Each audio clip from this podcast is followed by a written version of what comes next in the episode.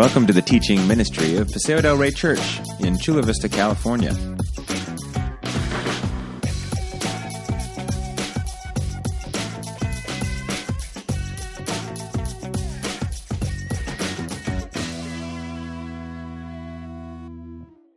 And God, what we're asking you to do in light of this weekend, um, it is a privilege to speak. I need your grace to do it again. And we need eyes to see and ears to hear from your word. And so, Holy Spirit, I'm asking you to blow over this room, and I'm asking it in Jesus' name. Amen. So, the story of God really gets started on page one with two people. God creates Adam and who? Eve, good, and he comes to him in Genesis one twenty-eight, and he gives them the very first commandment in Scripture, and this is what it says. God blessed them, God said to them, be fruitful and multiply, and fill the earth. Now, this happens to be the very first commandment that God gives mankind in Scripture. If you think about it long enough and hard enough, it's also about the only one we've managed to keep. It's like, honor your father and mother. No thanks. Do not lie. No thanks. Have no other gods before me. No thanks. Be fruitful, multiply, and fill the earth. Yes, Lord. You can talk about what that means later, okay? But in fact, that's really what God's after. All jokes aside, that's what God wants. Is he says, Adam and Eve, I'm creating you, and I want you to produce. I want you to reproduce. I want you to grow your family and grow it big. And I want you to fill the earth and spread out. Now, here's why this matters. Here's why this is important.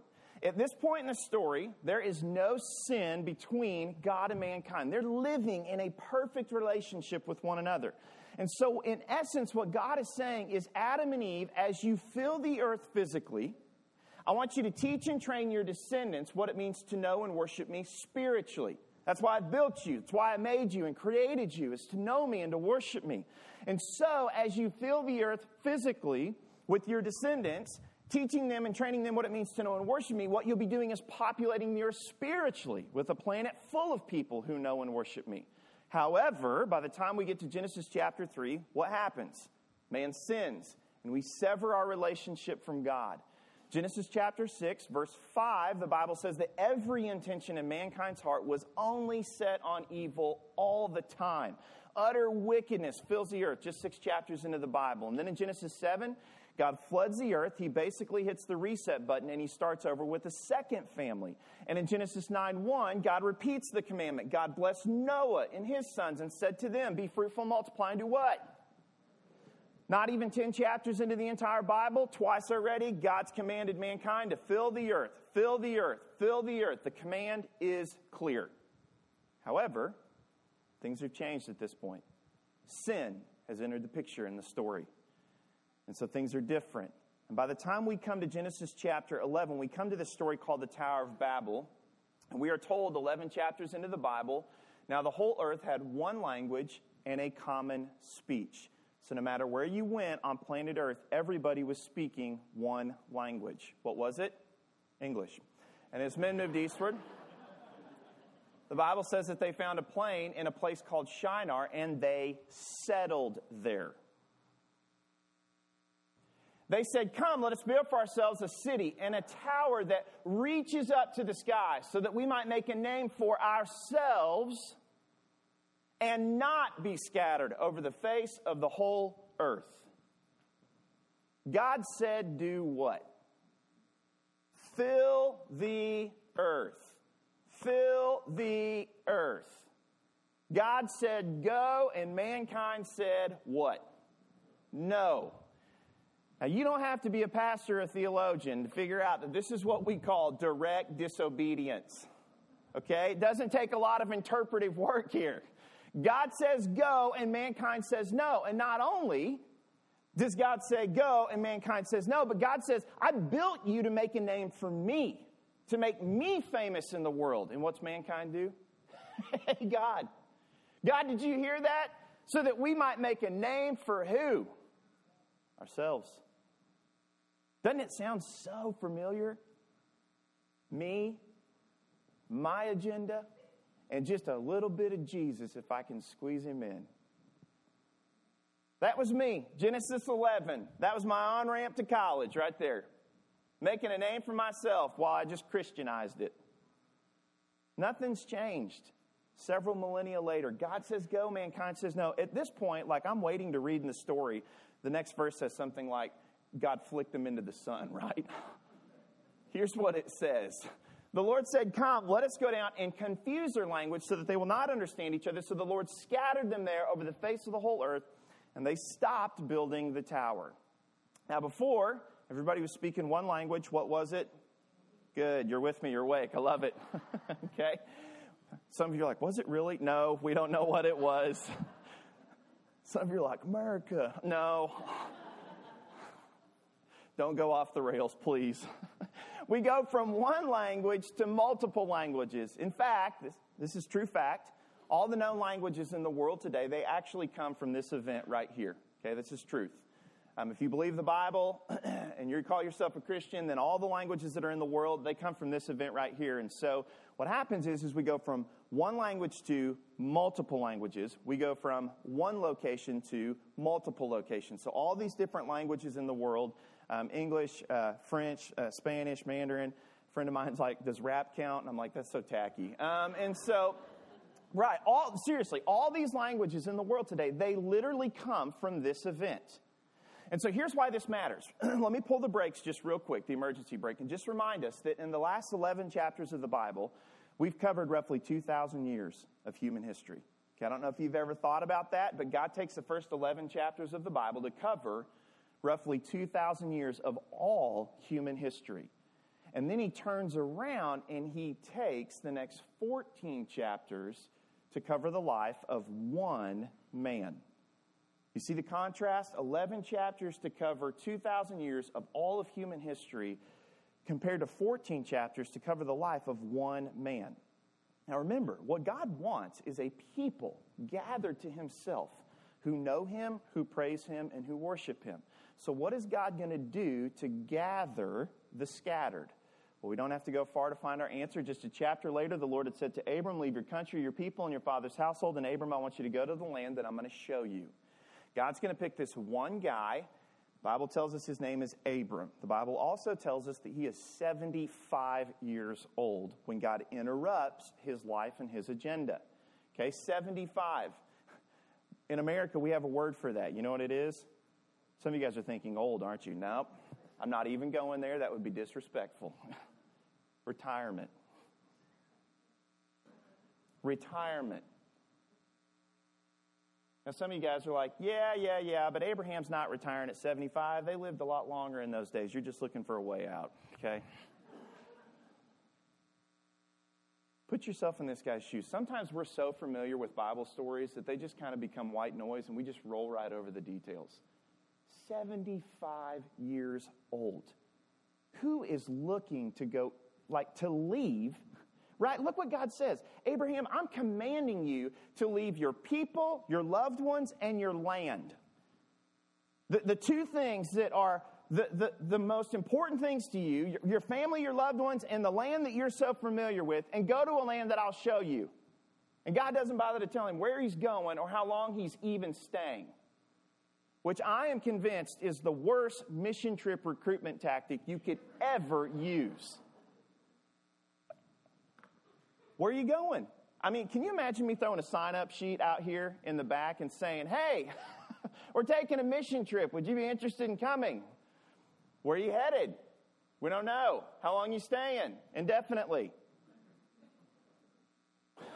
I got to get to the Chargers game, sorry. Right? No, who signs up for that? I mean, and so we just read these things, and sometimes we just roll over the fact that, man, what would it have been like for Abraham? Leave your land, your loved ones, and go to a land that I'll show you. The command is clear.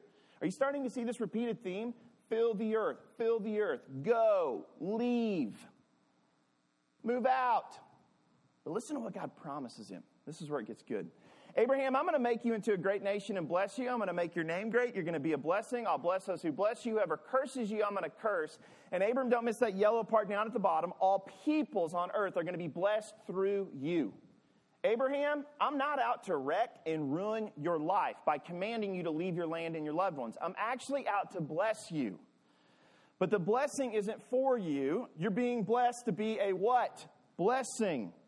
It's coming to you because I'm moving it through you, Abraham. It's not for you. It's not for you, Abraham. Now, what is the blessing that God's talking about right here? Ultimately, what he's talking about is the gospel. God is going to bless Abraham with land. He's going to bless him with family descendants. He's going to bless him with material blessings. All that's coming, but that's not the ultimate blessing that God's talking about. The ultimate blessing that God's talking about right here, that all peoples on earth are going to be blessed through Abraham, is the gospel. That's the ultimate blessing that God's talking about. And how do we know that? Because Paul tells us so in Galatians three eight, that God preached the gospel beforehand to Abraham, saying, in you all nations will be blessed. That's what the blessing is. It's the gospel. It's that God is going to provide a way to fix what mankind messed up in Genesis three when we sinned. And he's going to do it through the life, death, and resurrection of his son. Okay? And that blessing is eventually going to make its way to all peoples, tribes, tongues, nations, ethnicities on the planet. So depending on what translation of the Bible you may read, it might say all peoples, it might say all families, it might say all nations. Bottom line, Abraham, the blessing is the gospel. It's coming down to you and through you because it's on its way to the ends of the earth. And so what God does is twelve chapters into the story, he hangs this promise. He hangs this promise out and says, Abraham, through you all nations will be blessed. Not probably, not maybe, not hopefully, but what? Will. It's as sure as the sunrise. Period. It's a done deal. Abraham, I'm going to see this thing through. And what hangs off of this promise, you guys? The rest of the what? The rest of the story, the rest of the Bible. The rest of the Bible hangs off of this promise. And so what we see is that through this promise that God makes to Abraham, God reveals his purpose to bless all nations through his promise. Say it with me. God reveals his purpose through his promise. Get used to hearing me say it. I'm going to repeat it about a half a dozen more times. And so God's saying, Abraham, through you all nations will be blessed. He makes the same promise to Abraham's son Isaac, and he makes it to his grandson Jacob, that all nations and all peoples are going to be blessed through this family. And so this family, Abraham's family, is kind of what we might call like the first missionary family in the Bible, if you will. And God's going to take this family and grow them into what nation? Israel, the nation of Israel. And with this family and with this nation, God is going to set his agenda in motion to start gathering all nations of the earth back to himself. Israel, you're going to be my chosen people, but it's for my chosen purpose. Let me say that again. Israel, you're going to be my chosen people, but it's for my chosen purpose. And what is God's purpose? To fulfill a what? Promise made to Abraham that all nations would be blessed. Now, it's not the first sign that we see of this promise of salvation. The first sign that we get of it is in Genesis three fifteen. Right? It's a big fancy seminary word for that. It's called the Proto-Evangelium. It just means the first gospel. So we get this first hint of the gospel in Genesis three fifteen, but then we get a fuller expression of it in Genesis twelve, that through Abraham, through the nation of Israel, all nations will be blessed. And so what happens is, is out of all the nations that God scattered at the Tower of Babel, God chose one nation to reach all nations. You hanging with me? Out of all the nations, out of all, right, at the Tower of Babel, we go from one language to multiple languages, from one people to multiple peoples. And then God picks one of them and says, through that one, I'm going to reach what? All of them. And so that's what we trace out in the Old Testament, is God working in and through Israel to fulfill his purpose in a promise that he made to Abraham to bless all nations, not just Israel. Is Israel God's chosen people? Yes, but they're chosen for his purpose, and that's to bless what? All nations. And so we see God fulfilling his purpose through his promise early on. I mean, we don't make it out of the first five books of the Bible, and we see God fulfilling his purpose through his promise in the giving of the Ten Commandments. Why did God give the Ten Commandments? There are several reasons. One of them was to show Israel and humanity, all of humanity, that we cannot keep God's righteous standards. It is impossible. We have to have a Savior to save us from our sin and our rebellion and our inability to keep God's holy, righteous standards. So that's one of the reasons God gave the Ten Commandments. But listen to what Moses says in Deuteronomy four six. There are additional reasons that God gave the commandments. He says, Israel, observe them carefully, for this will show your wisdom and your understanding to who? The nations. When God gave the commandments to Israel, he said, Israel, obey them. Israel's obedience to God was a reflection of God. Did you catch that? Israel's obedience to God was a reflection of God. And so, when Israel did obey, right, which is rare, just read the history, like, we look at Israel and we're like, oh, silly Israel, when are they ever going to get it? Right, that's our natural tendency. Like, we read the history of Israel and we're just like, oh, silly Israel.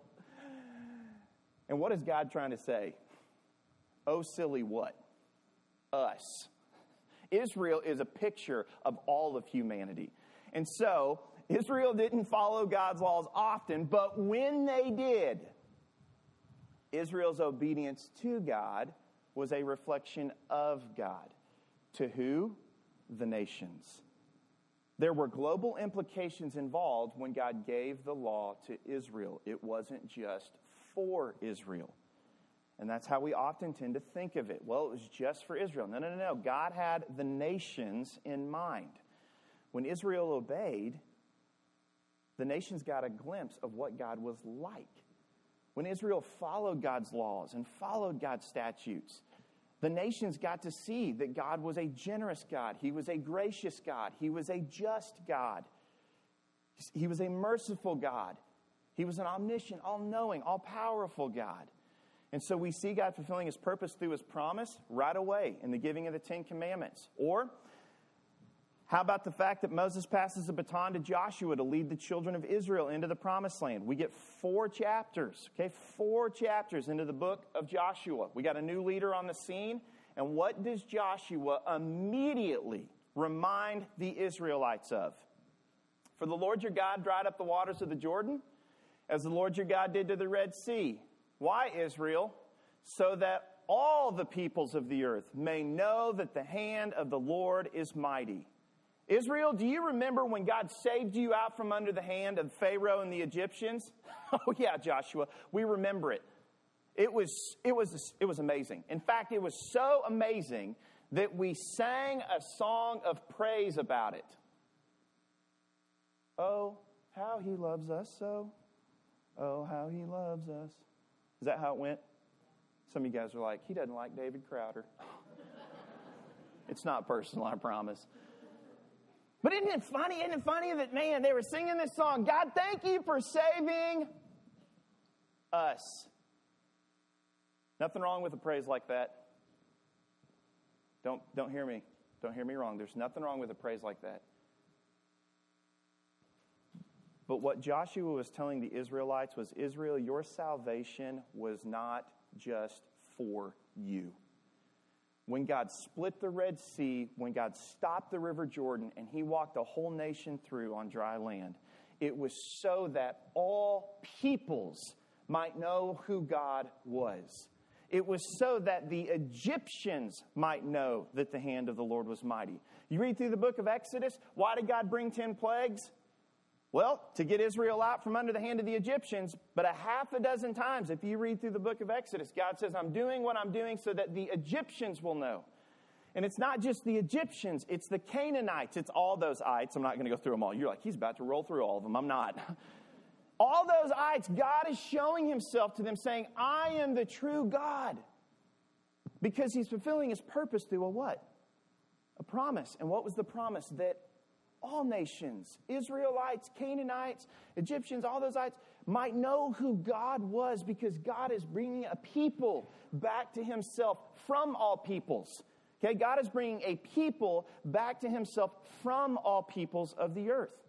I mean, other examples. How about the story of David and Goliath? Who's heard of that one? Raise your hand. Just half of you? Did I come to the right place this morning?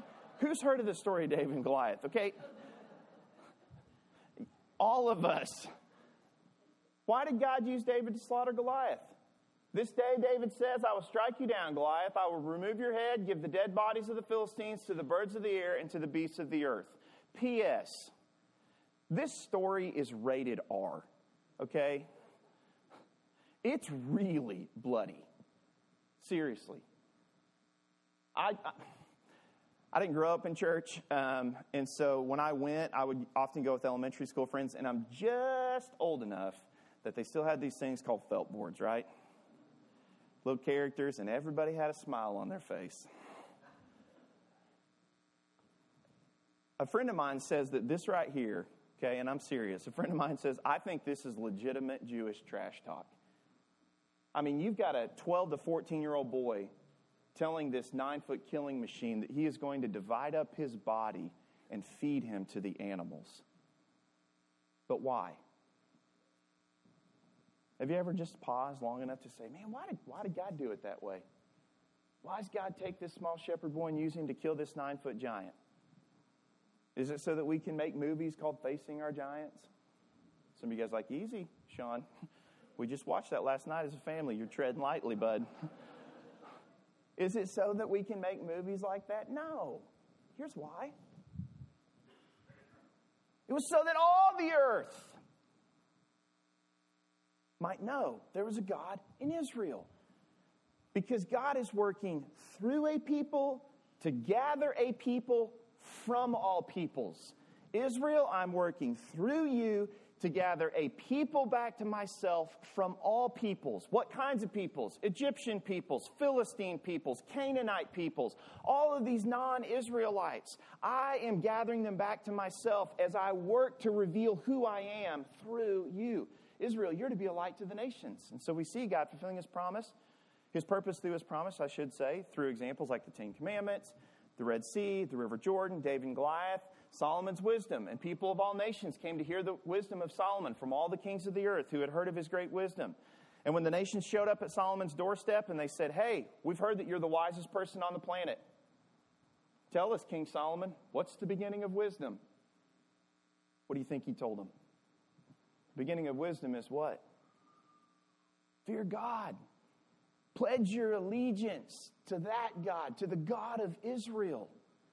Do you see that this thing that we call missions is not just this New Testament idea, some afterthought that Jesus had before he went back up to heaven? It's the whole what? The whole book. I mean, I don't even have time to tell you guys about all these other stories like Daniel in the lion's den, Shadrach, Meshach, and Abednego, Naaman the Syrian, the widow from Zarephath. How about the whole book of Jonah? Right? That you, you, we've heard of Jonah, right? We have this story. You guys, David and Goliath, yes, but that other one, no. Um, we have a little storybook Bible that we're trying to walk our two and a half year old daughter through. And um, I, don't ask me why, but she loves the story of Jonah. And uh, every night she's like, Daddy, read me the story of disobedient Jonah. And I am not, I am not even kidding. If my wife was here to testify, she would bear truth to that. Read me the story of disobedient Jonah. And I'm like, Haven, could we read another story? No, Daddy. Right? I mean, God's heart for the Philistines, the Egyptians, the Canaanites, the Ninevites, that group of terrorists. I mean, you guys think that ISIS is bad? The Ninevites would take their, their captives, and sometimes they would bury them in the sand with nothing but their head above the dirt. And they would ride chariots over them for fun. And God says, Jonah, stay right where you are. It might be risky. It may be dangerous. It might cost you something. Just stay where you are. Now, what's God tell him? Fill the earth. Fill the earth. Leave. Jonah, what? Go. Some are just like, I don't want to say it. God's really into going, by the way. I don't know if you realize that. It's like two-thirds of his name. He's, it's a big deal to him, okay?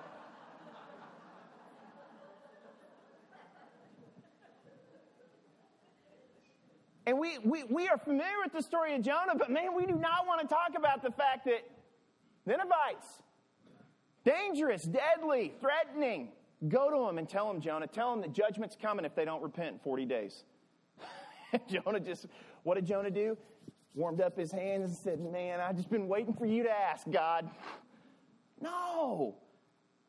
He runs the other way. How, how many other stories could we go through that we're familiar with?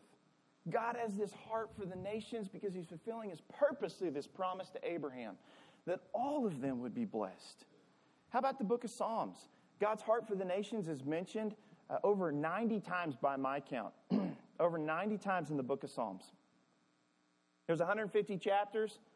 You just figure the math on that, right? ninety times, one hundred fifty chapters. That's almost once a chapter if you just break it down, right, purely speaking. How about Psalm forty-six ten? Be still. You guys know the rest of it? How's it go? And know that I am God. Be still and know that I am God. You guys did really well. Some of you are familiar with this verse right here. You know what's coming. I have been so fortunate, and I couldn't be more thankful that God has let me do what I've got to do for the last ten years of ministry. To be with his people all across the country, from different walks of life, different denominations, different backgrounds. But as I've traveled across the country speaking to thousands of Christians about God's heart for the nations, I've seen this verse plastered on everything you can possibly imagine. From Christian t-shirts to Christian coffee mugs to Christian decorations that hang up in our house, like that we hang on the walls, okay? Kind that we like hang in our bathroom, you know what I'm talking about? It's probably a good place to be still. Um, somebody like, he didn't just say that. I did, I did. Things like this, decorations like this.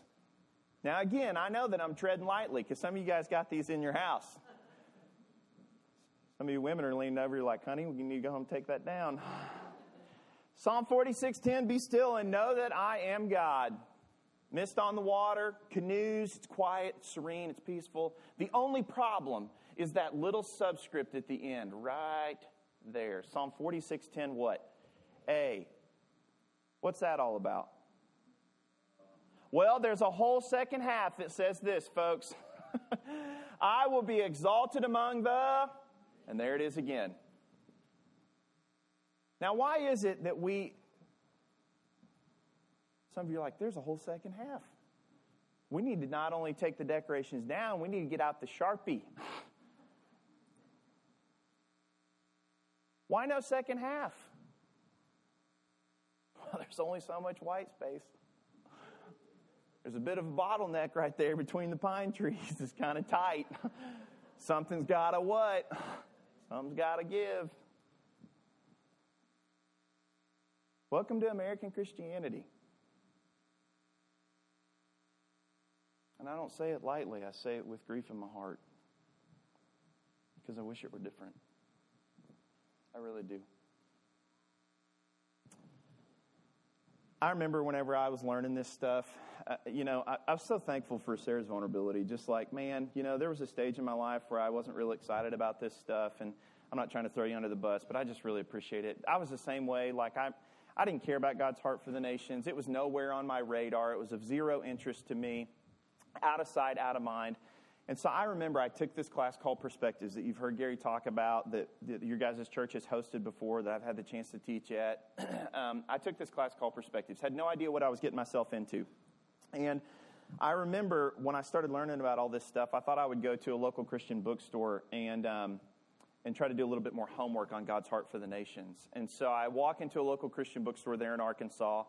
I don't know how many of you guys have here in San Diego. I have to believe you have some, maybe none. I see somebody shaking their head no. Um, they're all over in, in Arkansas. They're a lot like Walmart or Target. Um, some of these big, you know, stores, that, retail stores that we have. Christian bookstores are like that in the Midwest and the South. They've got everything you need. It's like Christian house decorations, Christian clothing, Christian office supplies. They got Christian food. They got Christian, whatever you need, they got it. And so I went into this local Christian bookstore, asked the guy at the counter, can you point me to the mission section? And this guy said, I'm sorry, young man, we don't have a mission section because mission books don't sell. And I said, excuse me? And he's like, yep, there's not much of a market for them. They don't help keep the lights on. And I said, are you aware of the fact that you sell a video game in here called Dance Dance Praise? If you don't know what Dance Dance Praise is, just go look it up later. Okay, Christians have real weird things. It's this video game where you lay this mat out on the floor and you tap your feet on it and wave your hands and you sing praise songs to the Lord and you score bonus points. It's wild. So if you're like, I have no idea what he's talking about, just go look it up on the Google. You'll know exactly what I mean. I was actually, true story, I was teaching at uh, San Diego Christian a couple years ago, and this sweet little girl in the audience, she was like, I played it when I was a kid. It was so fun. And I said, were you homeschooled? And she said, I was.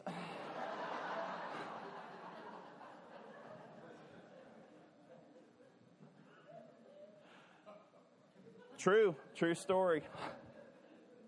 Man, why, why do I point out all this silliness? Because here's the deal. I walk into a local Christian bookstore to try to find a book on God's heart for the nations.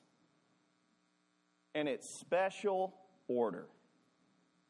From Genesis to Revelation, cover to cover, fifteen hundred times God mentions his heart among the nations from beginning to end. You go to a local bookstore, it just doesn't sell.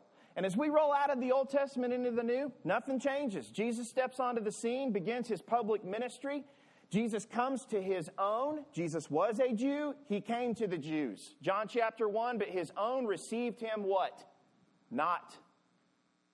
And so he launches his ministry among Gentiles, like the Samaritan woman at the well, the healing of the Canaanites' daughter, the centurion, her servant healed, excuse me. All who were sick in Gennesaret, the feeding of the four thousand Gentiles. My house shall be a house of prayer for all what? Nations, God says. Fully man, fully God, Jesus steps onto the scene and he begins to fulfill the promise made to Abraham that all nations would be blessed. Where Israel failed, Jesus prevails. And so what does this tell us about today? Well, Jesus never went on a mission trip, right? Never went overseas, so to speak. But he was engaged in reaching the nations in his backyard. And God is bringing the nations to our backyard today. They're here. Just look around. Just look around. This is a friend of mine named Hussein. Hussein was from the country of Mauritania. If you don't know where Mauritania is, it's in northwest Africa. It's ninety-nine point nine nine nine nine percent Muslim. He came to the University of Arkansas, a devout Muslim. He was looking for friends who were moral and who were righteous. And lo and behold, he actually found some Christians. He actually found some Christians.